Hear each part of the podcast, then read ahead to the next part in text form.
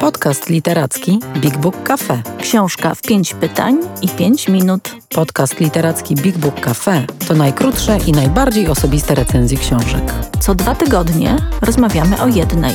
Pytamy wprost, a odpowiadamy szybko i szczerze. Odcinek drugi. Witajcie w drugim odcinku podcastu Książka w 5 minut i 5 pytań.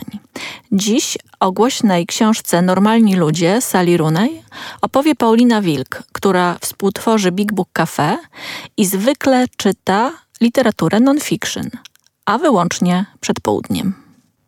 A pytania zada Anna Król, która o normalnych ludziach co prawda dużo słyszała, ale książki jeszcze nie zna. No i za chwilę zaczynamy. Paula, skup się. Zgodnie z zasadą naszego podcastu, na każdą odpowiedź masz tylko jedną minutę. Gotowa? Gotowa.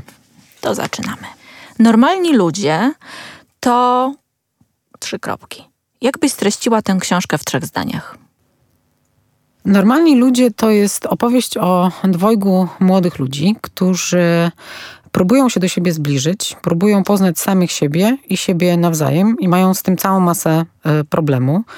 E, na początku są zupełnie e, nieświadomi samych siebie i swojej relacji, tego, co się z nimi dzieje, i na naszych oczach nabierają pewnego kształtu życiowego. Stają się bardziej dojrzałą formą samych siebie. To jest książka o próbie miłości. To jest też książka o współczesności i o tym, jak trudno nam jest się połączyć i żyć w trybie ciągłym, a nie migawkowym. Przynajmniej dla mnie o tym jest ta książka. Czy normalni ludzie to powieść pokoleniowa? Co mówi o milenialsach? Hmm, słyszałam tą teorię, że to jest portret pokolenia. Ja bym nie szła tak daleko. To znaczy, nie wydaje mi się, żeby to było zamierzenie autorki, ale rzeczywiście pokazuje ona ludzi tego najmłodszego pokolenia, którzy borykają się na pewno z takim światem, w którym wizerunek jest potwornie ważny i troska o niego naprawdę potrafi zatrzymać przed wyrażeniem uczuć.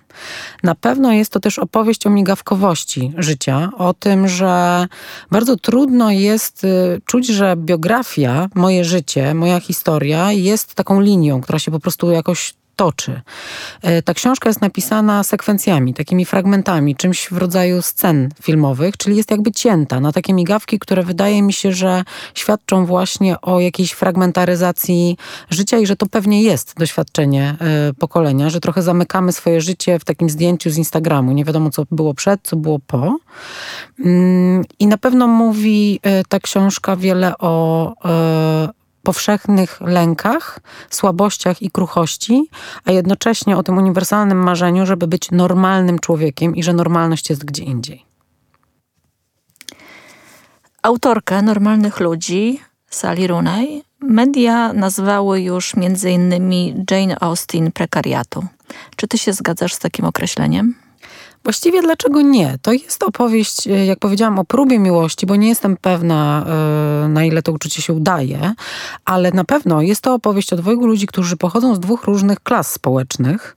E, ta dziewczyna jest bardzo zamożna, a ten chłopak jest synem sprzątaczki w domu tej dziewczyny, więc różnica jest diametralna i ma znaczenie, chociaż dowiadujemy się w trakcie tej historii, że najważniejszych rzeczy w życiu nie można kupić.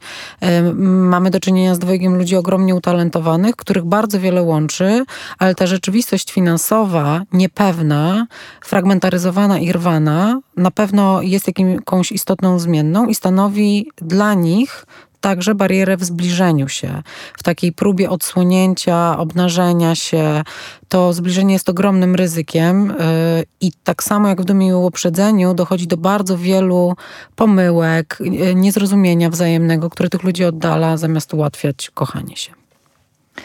Kiedy opowiadasz o różnicach finansowych, mam wrażenie, że streszczasz e, e, love story XXI wieku. E, czy zatem można powiedzieć, że jest to kolejna książka o miłości?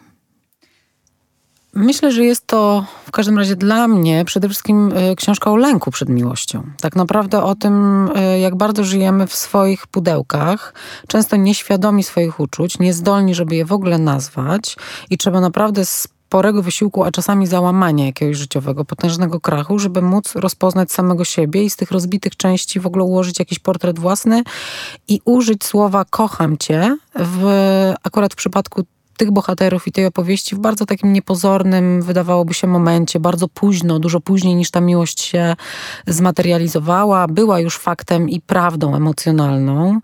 E, więc przede wszystkim powiedziałabym, że to jest chyba książka o tym, jak y, trudno się kochać, ale też o tym, jak bardzo w tych niesprzyjających współczesnych okolicznościach miłość jest możliwa i właściwie wyraźnie w tej książce triumfuje.